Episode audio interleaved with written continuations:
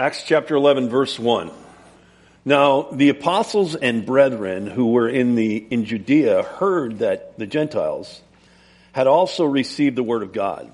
And when Peter came up to Jerusalem, those of the circumcision contended with him, saying, "You went into the uncircumcised men and ate with them." But Peter explained it to them in an order from the beginning, saying, "I was in the city of Joppa praying, and in a trance I saw a vision, an object descending with a great sheet, let down from heaven by four corners, and it came to me. And when I observed it intently and considered, I saw four-footed animals of the earth, wild beasts, creeping things, and birds of the air. And I heard a voice saying to me, 'Rise, Peter, kill and eat.' But I said, 'Not so, Lord, for nothing common or unclean has at any time entered my mouth.' But the voice answered me again from heaven, 'What God has cleansed, you must not call common.' Now this was done three times, and all were drawn up again into heaven. At that very moment, three men stood before me, before the house where I was, and having been sent from Caesarea. Then the Spirit told me to go with them, doubting nothing. Moreover, these six brethren accompanied me, and we entered the man's house. And he told us how he had seen an angel standing in his house who said, 'Send to Joppa and call for Simon Peter,' Simon whose surname is Peter, 'and who will tell you your words by which you and your household will be saved.' And I began to speak, and the Holy Spirit fell upon them as upon us at the beginning. Then I remembered the word of the Lord, how he said, 'John indeed baptized with water, but you shall be baptized with the Holy Spirit.' And if therefore God gave them the same gift as he has gave us when we believed on the Lord Jesus Christ, who was I that I could withstand God?" And when they heard these things, they became silent and glorified God, saying, "Then God has also granted to us, to the Gentiles, repentance to life." Lord, we pray this morning again that you would speak to our hearts. We pray for your Holy Spirit to touch our lives, even as it did in the book of Acts. And we pray, Lord, that you would open our hearts to what you want us to say to us. I thank you for each person here once again in Jesus' name. Amen. You can have a seat. Have you ever found it difficult to explain something that God told you? Have you ever been in a position where things are changing and there's much contention about it? Confrontation. It's not something any of us like, right? And none of us are very comfortable with it, but it is a part of life. Change is inevitable. Confrontation takes place. Contentions are part of life, and yet we don't like them. We would just assume avoid them if we can. And I don't know about you guys, but the older I get, the less I want to face confrontation. And I get a little more rigid these days. I'm a little more like, I don't want to change. I am the way I am, and leave me alone. I'm like Popeye. I am who I am, and that's all that I am. And these guys in the back have no idea who Popeye is. Well, maybe a little bit, right? But we discover a scenario here in the book of Acts where there is change coming. And Peter has come back now to Jerusalem. And he finds himself in the unenviable position of having to explain what happened in Caesarea. I'm sure that Peter would just assume have not had to explain this. But, you know, his Jewish brothers had gone before him, and news has already traveled to Jerusalem. We're not sure how the news traveled in those days very fast. They didn't have social media. There wasn't Twitter and Facebook. But it seems as though news travels fast no matter what vehicle it uses, right? And you know, especially when it's something controversial. Controversial things tend to travel very quickly, don't they? Did you hear about? And of course, the story gets accentuated and misquoted quite often. But Peter faces this situation, and I like the way Peter faces this. He faces it head on. He faces it in a masterful way. He does a masterful job defending the truth. and defending what took place without really defending himself. He doesn't really try to explain his position or his reaction to it all, but just simply lays it out and lets it speak for itself. So there are these concerns and contentions, and we see it in verses 1 through 3 where they come and they say, you, and the key word there is verse 3, you went into uncircumcised men and ate with them? What? They contended with Peter. Their concern was that he ate with the Gentiles. They didn't say anything about the Gentiles being saved. Maybe that was okay with them. Or maybe they thought, well, I can't be too unspiritual and say, you allow Gentiles to be saved? But they said, wait a minute, you're a Jew and you ate with Gentiles. This was a heavy thing. And by the way, it's a heavy thing today. A number of years ago, quite many years ago, my daughters came to Jerusalem with us, came to Israel. We took a trip to Israel. And my two teenage daughters were there with another couple of girls. And they had gone into, I think it was a McDonald's, and they picked up some burgers. And I think the burgers had cheese on them. I don't know what the deal was, but they took these burgers and then they sat down in a seat out in the open foyer, open area, but they sat down and they didn't know. And all of a sudden, here comes this Jewish fella out of his shop and he's freaking out on my daughters. And I'm standing there, we're watching, my wife's watching, we're like, why is he yelling at them? And he's going, unkosher, unkosher, unkosher, you know, because they're eating a cheeseburger in front of his place. Because they don't eat cheese and meat together, right? Contentions. I'm like, hey, it's okay. They'll move. Relax, you know. So, yeah, come on, girls. They're walking away going, Dad, what just happened? They don't even know what's going on, you know. And, you know, that's the culture. Eating with a Gentile was a big deal. You know, we live in a town, and our church is located right next to the town called Lakewood, New Jersey. Now, Lakewood, New Jersey is the largest Hasidic Jewish community, Orthodox Jewish community outside of Israel. More people live there that are Jewish Orthodox than Brooklyn, New York. And it's growing all the time. And we have run into this very same thing in that area. In fact, when we've had them come look at our building, because we had our building for sale at one point, they would come in and a female realtor would only come in the building, but would not come toward me, would not speak to me. She would just like put her head down and walk around the building. And then they would go to the sanctuary door and they'd go, are there icons in there? Are there any icons in there? And I was like, no, we're not Catholics. We don't have icons, you know? So they would walk in and we had a menorah in our building and that blew their minds. Like, what are you doing with a menorah? Then I get to share the Lord with them. But it's a very true thing today. Where in essence, we found out over the years of living in that area that they will only talk to you, the real strong Orthodox Jewish people will only communicate with you if they're doing business with you. Otherwise, we're called goyams now, not Gentiles anymore, we're called goyams. And by the way, as the goyim, they're allowed to cheat you. They can't cheat each other. But it's actually okay. Like the rabbis would say, oh, you cheated a goyim, that's okay. It's all right. No problem, you know. But you can't cheat each other. You can't cheat your Jewish brother, you know. So very different world. But in their day, eating with a Gentile was a big deal. Because, you know, when they ate in those days, it was very different than today.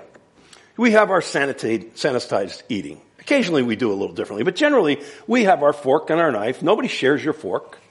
Right? You don't share a lot of them. They'd grab their food with their hands. So, you know, you would take a piece of bread and you'd rip off a piece of bread and you'd dip it into the sop, right? The gravy. And double dipping was okay. You did that those days. And so if you shared with a Gentile eating that way, you were sharing with them. You were joining with a Gentile. That was not kosher. That was not good in their mind. But the thing, Jesus had already begun to break down the barriers before he left this earth and went to heaven. Look with me over at Matthew chapter 15 for a minute, if you can, and just switch over there. And it tells us in verse 10, it says, when Jesus called the multitude to himself, he said to them, hear and understand. Verse 11, Not what goes into the mouth defiles a man, but what comes out of the mouth. This defiles a man. You see, they were really into the Levitical laws and what you eat and what you don't eat, what's right to eat, what's not right to eat. And Jesus is saying, well, yeah, but it's not so much what you eat, but it's what comes out. And he goes on to explain, and Peter even says to him, explain this parable to us. So he said, are you still without understanding? Verse 17.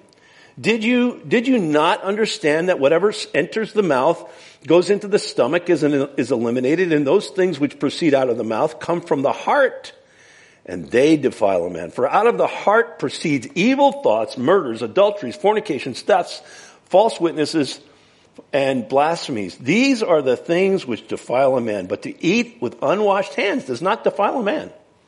And you know, they had those ceremonial washings they did in those days.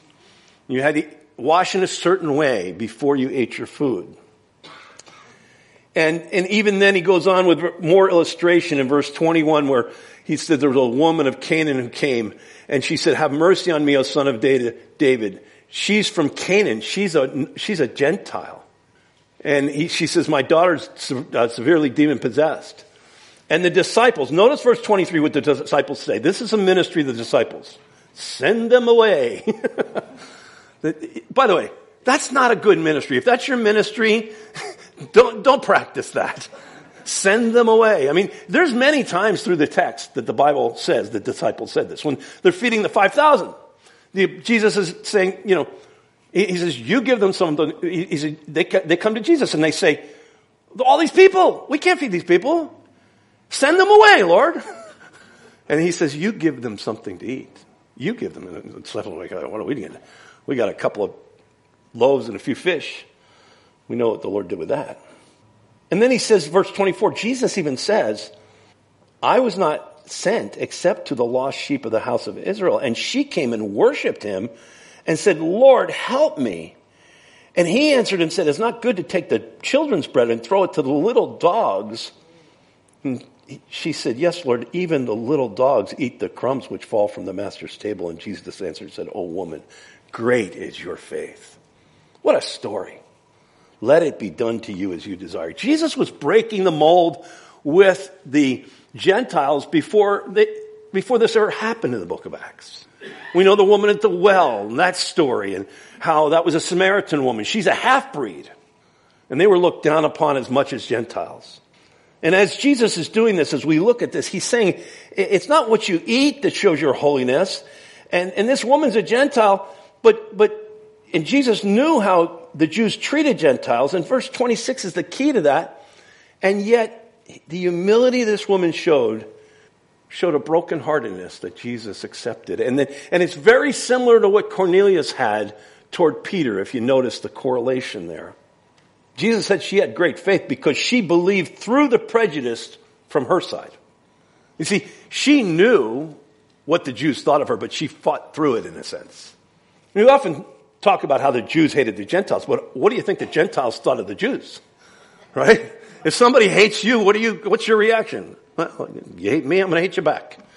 But back to the book of Acts, we see here where Peter, he defends his actions. He gives the story again. It's the second time we see this in Acts, and God wants you to see clearly what took place. So he has the Holy Spirit through the writer Luke. He has him write this down twice. Get this twice. Peter had a vision. Make sure you understand this. And the vision from God. And he doesn't tell the whole story, but the key verse here is verse 9, where he says, the voice answered me again from heaven and said, what God has cleansed, you must not call common. And this is the thing, guys. It's God's show. What God says is the truth. And God has the freedom to change his mind. And to redirect and do things differently with different times and different groups of people. And that's what he's doing. Because we know that it was unkosher for him to eat these certain foods. And yet God is saying, it's all open now. It has changed.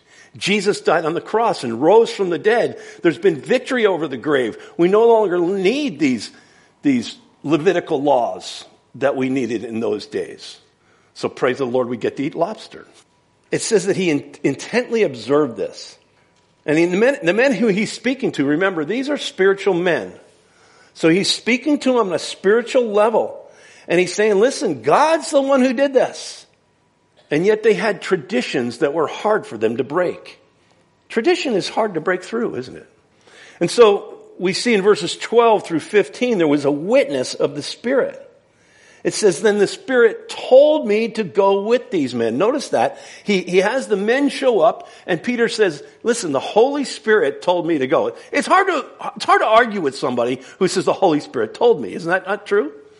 And especially when it's Peter the Apostle. I mean, this is no slouch. This is a guy who hung out with Jesus, right? He's a guy who was one of the original guys, one of the big three, Peter, James, and John. So when he says, the Holy Spirit told me to go, well, they can't say much. Doubting nothing. Isn't that interesting? When the Lord really tells you something, you can doubt. You can make sure and you can know you don't have any reason to doubt, right? When you're sure it's the Lord. And these other men went with him, he talks about, and he told us how he had seen an angel standing there, this other man, Cornelius, and how the angel had spoken to them. So you see there's this witness of the Holy Spirit. Oh, to God that we would have witness of the Holy Spirit. Amen? We need a powerful falling and a work of the Holy Spirit in these days. Right now, right here, right now, today. And I pray we have it beginning today. I pray for you and for me and for all of us that we have an outpouring of the Spirit on our lives. It's interesting to look at that video from 21 years ago, and I sensed an outpouring of the Holy Spirit in those days. And we experienced that. And we experienced a lot of salvation around that. But you know what? That's 21 years ago. We need a fresh one now. We can't base it on 21 years ago. But we also see that Peter not only speaks of the witness of the Spirit, but notice in verse 16, he speaks of the witness of the Word. Look what he says. Then I remembered the word of the Lord. He said, John indeed baptized with water, but you shall be baptized with the Holy Spirit. We know that Jesus told them to go and wait for the promise of the Father, which you've heard from me. And that promise of the Father was the baptism or the filling or the overflowing or the fresh filling or the infilling, or I don't care what you call it. I want you to have it. The Holy Spirit coming upon the church that day in the book of Acts. And he said he would come upon the church so that you could be witnesses of me. Martyrs, the word is martyr. Witnesses in Jerusalem, Judea, Samaria, and the ends of the earth. And that speaks of your local town. It speaks of the outreach. It speaks of the surrounding area of Oregon. It speaks of the United States of America, and it speaks of the whole world. The Holy Spirit has things on his heart that he wants to do throughout this world. And Peter remembers that the Lord said that then, that the Holy Spirit would come upon them, and that the Holy Spirit came upon these Gentiles. And this is a great way to know, by the way, if the Lord is doing something and you're being led of the Lord. Is there a witness of the Spirit, and is it confirmed in the Word? Right? Even in the book of Acts, when Peter gave the message and they all were speaking in tongues and everybody thought they were drunk at 9 o'clock in the morning. You remember that story in the book of Acts chapter 2? Peter said, this is that which was spoken through the prophet Joel, that the young men will dream dreams, their old men will see visions, and so on, or vice versa, whichever it is. I'm not going to look it up. You can look it up. There's your assignment. But you know that this is taking place, and the Holy Spirit is falling upon the church, and it's confirmed in the Word, and it's confirmed through experience, it's confirmed through the work of the Spirit. Tongues of fire fall upon them. And there are many things done in the name of the Lord at times that you just wonder, are they really of the Lord? They're done in the name of the Lord. You know, you have these fellows who stand up at these big crusades, and they say they have the gift of healing. I might have said this last week already or a couple weeks ago. I think, if you got the gift of healing, go to the hospital. What are you running a crusade for? And you're bringing people who can really walk in wheelchairs. And you're standing them up, and they do all this big dog and pony show. And they run up and down the stage with their suit jackets, and they flip them around, and they knock people on the ground, and then they do all these games. That's the Holy Spirit. And then, the world looks at that and they go, what is that? My friends, My friends, my old friends that I used to hang out with years ago and drink with and party with, they watch those shows and laugh at them. They used to tell me, oh yeah, you're one of those religious guys. I turn those guys on all the time when I'm high. And I laugh. It's a joke to the world. That's not the Holy Spirit.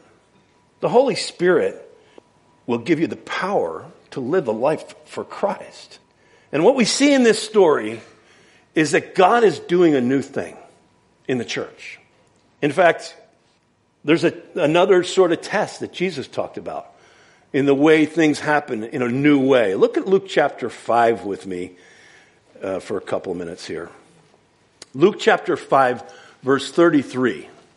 And he says here in verse 33, and they said to him, why do the disciples of John fast often and make prayers, and likewise those of the Pharisees? But yours eat and drink.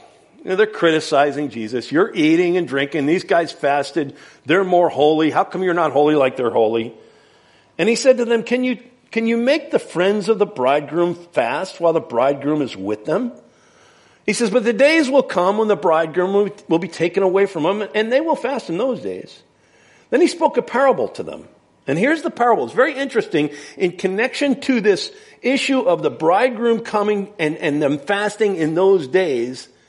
And he's talking about a new work. And here's what he says. No one puts a piece of new garment on an old one. Otherwise, the new one makes a tear. And also, the piece that was taken out of the new one does not match the old. And no one puts new wine into old wineskins. Else the new wine will burst the wineskins and be spilled, and the wineskins will be ruined. But new wine must be put into new wineskins. Both are preserved. And no one, having drunk old wine, immediately desires new, for he says the old is better. You see, the Jews were being tested as to whether they would like the old cloth or the old wineskin. Or would they be willing to allow new wine to take place? The new work of the Spirit with the Gentiles. Would the Jews accept that? And so we're challenged with some of the same things today.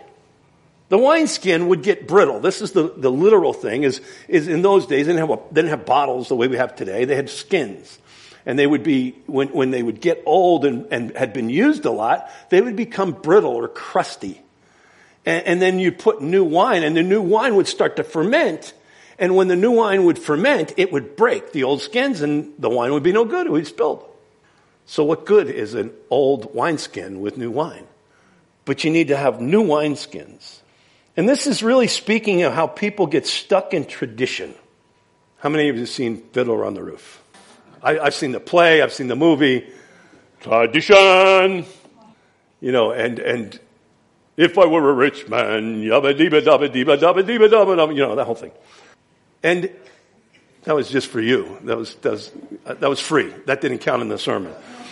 But it's possible to be like these old wineskins, where you cannot receive even from younger people, for example. You can, and in fact, I'm going to tell you a quick story in my church. Many years ago, my son now is 36 years old. When he was 22 years old, I decided to have him preach his first sermon. And he was clearly an anointed young man. There's no doubt. And people would say, anyway, so I said, okay, Mike, you're up. You're going to preach your first sermon. And he preached the sermon. And it was tremendous. And of course, I'm a proud papa. Okay, I admit it. But I remember walking in the church the next Sunday. I walked into the back of the church, and there was this African-American lady who's really a wonderful lady. And she walks up and she goes, what are you doing here? And I said, this is Jersey. This is what we do. I go, what do you mean? She goes, huh. We got a preacher now. And if it had been anybody but my son, I probably would have got upset. But since it was my son, I'm like, you're right. We do. But there were these other ladies, older ladies. And, after that week, I didn't see him in church. And we had a fairly good-sized church, so you wouldn't necessarily notice everybody. But these ladies were very talkative and open and had been, had been around a lot. And there were three of them that came together. And I thought, and so after about 3 weeks, I thought, man, I should call them. Maybe one of them's sick. Maybe somebody died. Maybe, I don't know what happened. So I called the one lady who was kind of the ringleader. You know, there's always a ringleader. Anyway, there's a ringleader lady.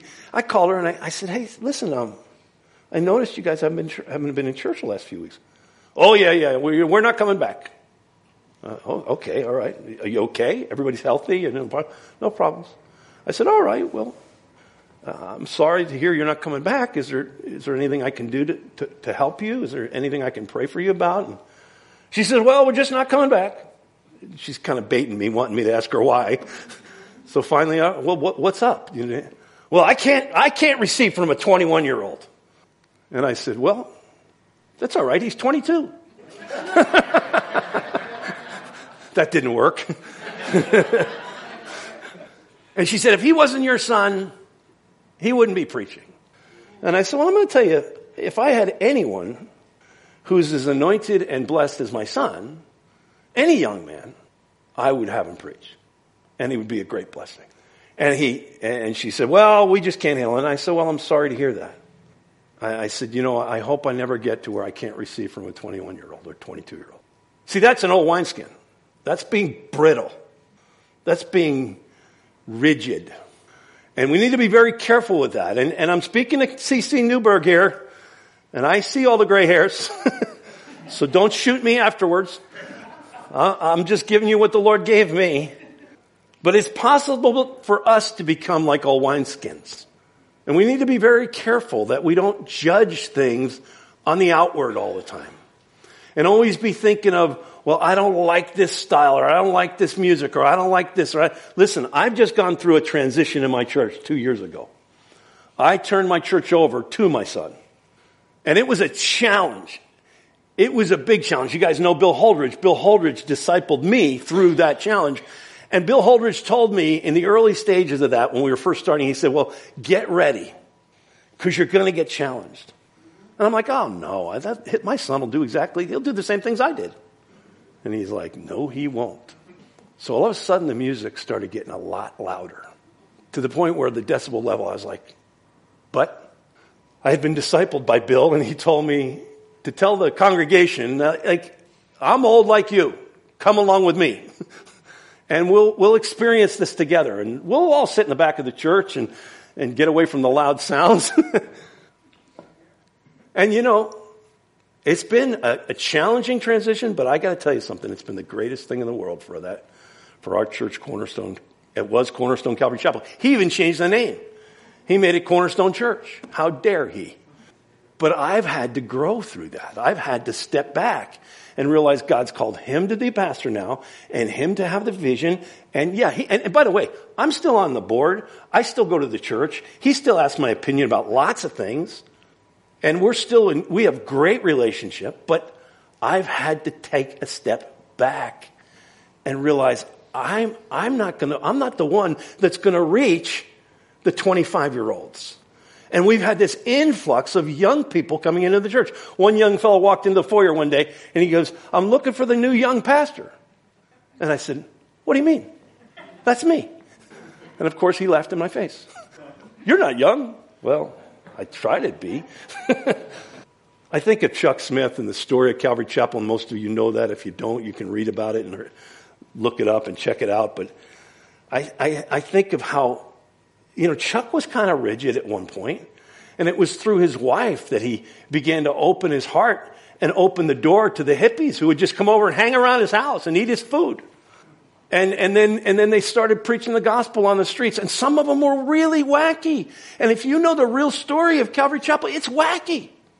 There's some wacky stuff, but God did something, and Chuck had to be flexible, and so did others. There had to be a freedom. And remember the famous story about Chuck, where they had carpet on the floor, and one of the elders of the church put up a sign, and it said, no bare feet, because they had put new carpet down.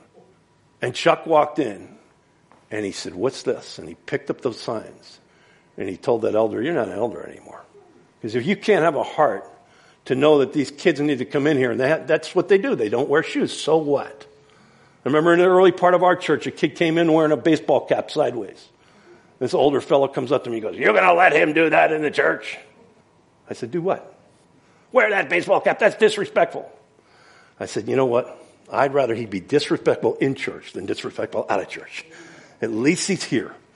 and hopefully he'll hear the word and get saved, and God will change his life, and then wear his baseball cap right. No.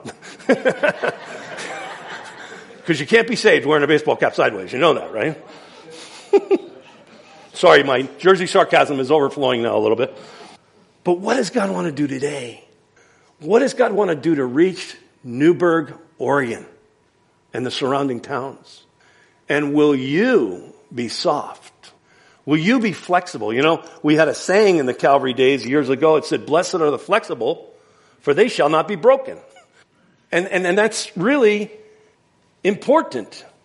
When God is doing a fresh work of the Spirit. Now, I'm not talking about compromising, guys. I'm not talking about, you know, I was having this conversation with somebody the other day, and I was talking about newness and letting God do a fresh work. And I wouldn't go so far as to, like, some churches, they'll have secular music in church. You know, so they'll use a song, a secular song as a hook. I wouldn't do that. I don't think that's wise. But there are ways to reach people, and there needs to be an openness and a freedom to say, you know what, I'll put aside my own personal choices and desires. And for me, in my church, it's been the music. I mean, I love the music we had for all the years my son led the worship, and now they have a different team, and it's a different style of music, and it's not my thing sometimes. But I don't gripe and complain about it. And there were some in the church that were griping and complaining. And I became the guy who went to him and said, and rebuked him and said, you know what, you guys need to worship the Lord yourselves. Put aside your own personal tastes and not talk about this, because it's not good. It's not edifying. See, we need to be a people who are talking about edifying things.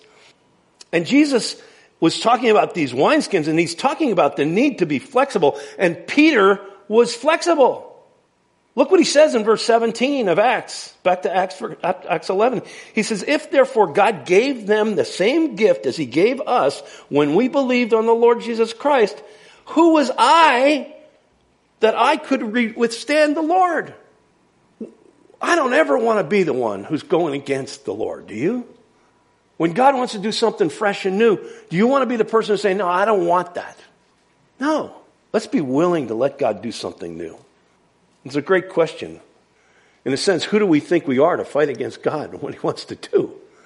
What if God would call C.C. Newberg to a new direction, a new place, a new building, a new, who knows?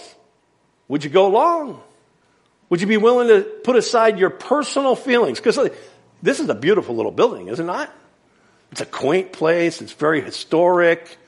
But what if the Lord said, I want you to meet in a, I don't know, someplace not as nice. Listen, I'm not sure what all this means, and I'm not here to dictate to you what the changes should be. I know this, John, and if people ask me, how's John doing? And he's doing well. I've had conversations with him this week, and he's feeling stronger all the time, and they're identifying various problems he's got to deal with. But I would say, you know, he's on the upswing. So praise the Lord for that and for your pastor. But I've been talking with him, and he tells me he's a new man. Now, I don't know what that means yet. He's got a new stint, I know that. But more than that, he said there's something that's taken place in his spirit in this experience of what he's gone through. And so he's a new man, and so he's gone in his heart to see new things go forward. I don't know what all that means. And I'm not here to define that change. But I'm calling you and I, as these had to be called, to be flexible, to let God do something new. Because imagine the hard prejudice they had, and they had to accept it, and they do. Look at the results in verse 18. When they heard these things, they became silent, and they glorified God. These guys are godly men. You know, we're talking probably John, James, the head of the Jerusalem churches there at this point, and other leaders in Jerusalem. He says, then God has also granted the Gentiles repentance in life. They're rejoicing in this. They listened to Peter. They listened to his defense. His defense quieted them down. And to their credit, they glorified God. How was Peter able to convince them?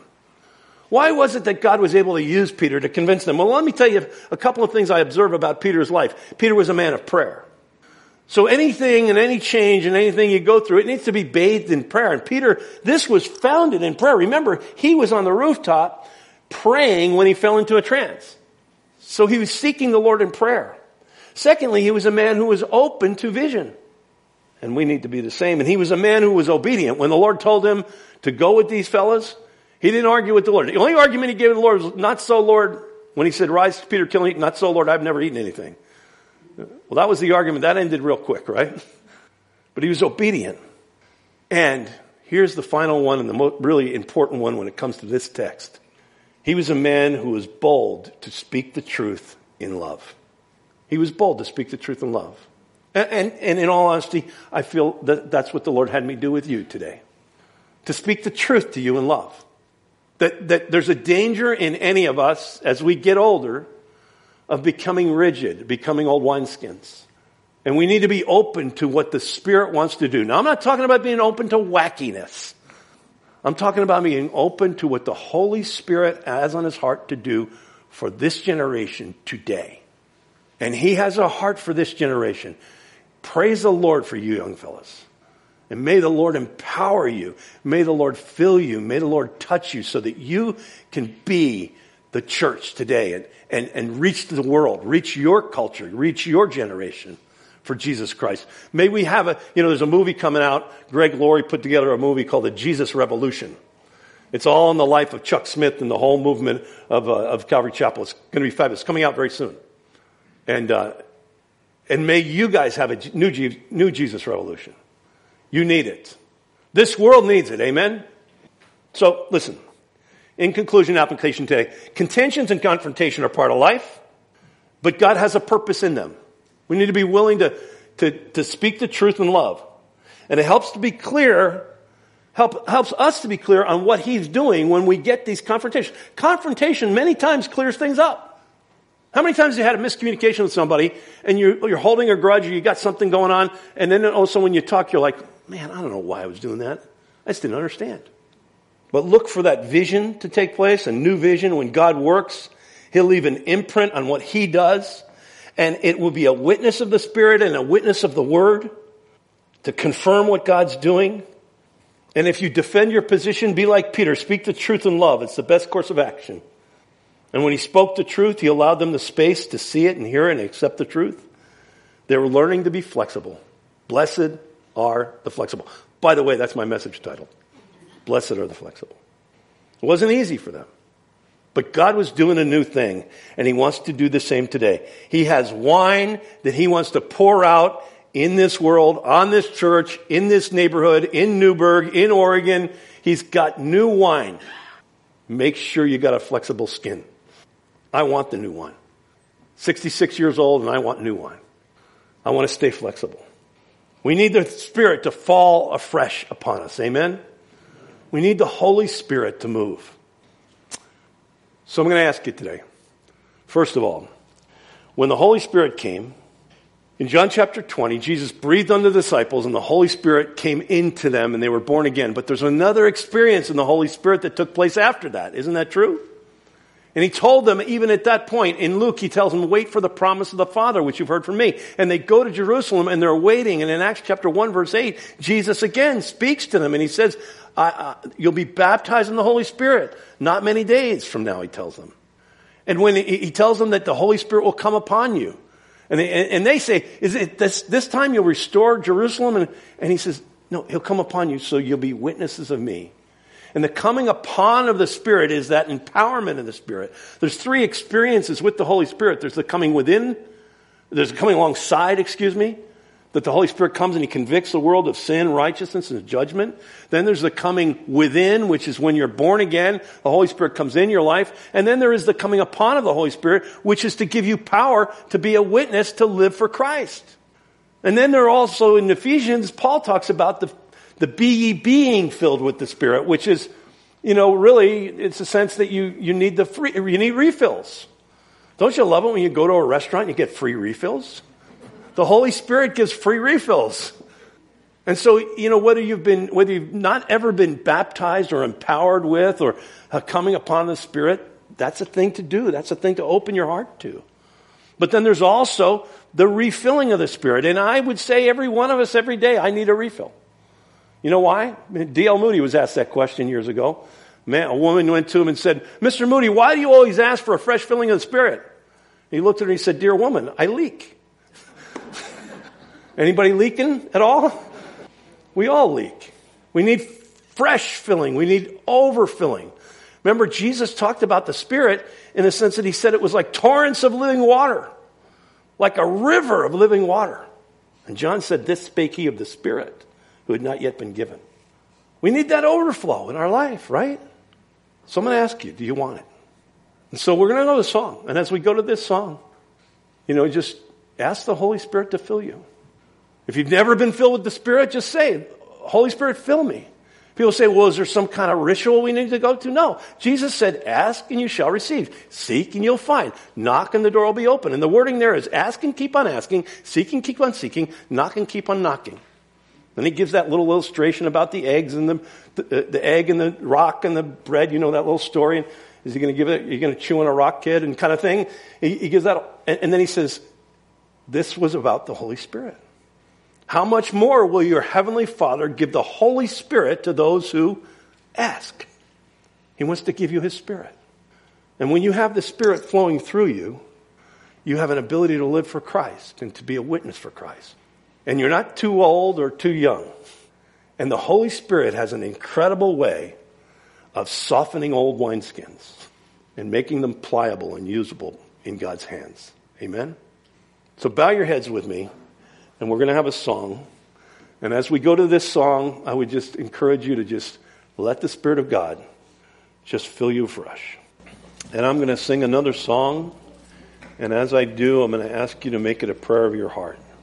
Spirit of the living God, fall afresh on me.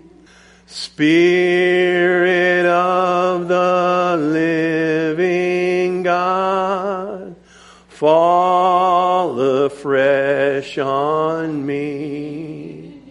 Help me, mold me, fill me, use me, Spirit of the living God, fall afresh on me. Sing that again and just lift your hands and your heart before the Lord and just ask the Holy Spirit to fill you. Whether it's brand new, the first time in your life, or whether it's afresh, that the Holy Spirit would fill you and do what he wants to do in you and through you. Sing it again. Spirit of the living God, fall afresh on me. Spirit of the living God, fall afresh on me, melt me, mold me, use me, oh, fill me, Spirit of the living God, fall afresh on me. And so, Lord, we open our hearts to you. We open our hearts to the work of your Holy Spirit in our life. We yield to you in every way. And, Lord, we know it's not so much how much we have of the Holy Spirit. We have all the Holy Spirit when we're saved. But how much do you have of us, Lord? Are you controlling our lives? Are you leading our lives? So, Lord, we desire to see that. So would you lead us? Would you guide us? Would you fill us afresh? Would you make us in to the people you want us to be, in the precious and wonderful name of our God and Savior, Jesus Christ. Amen.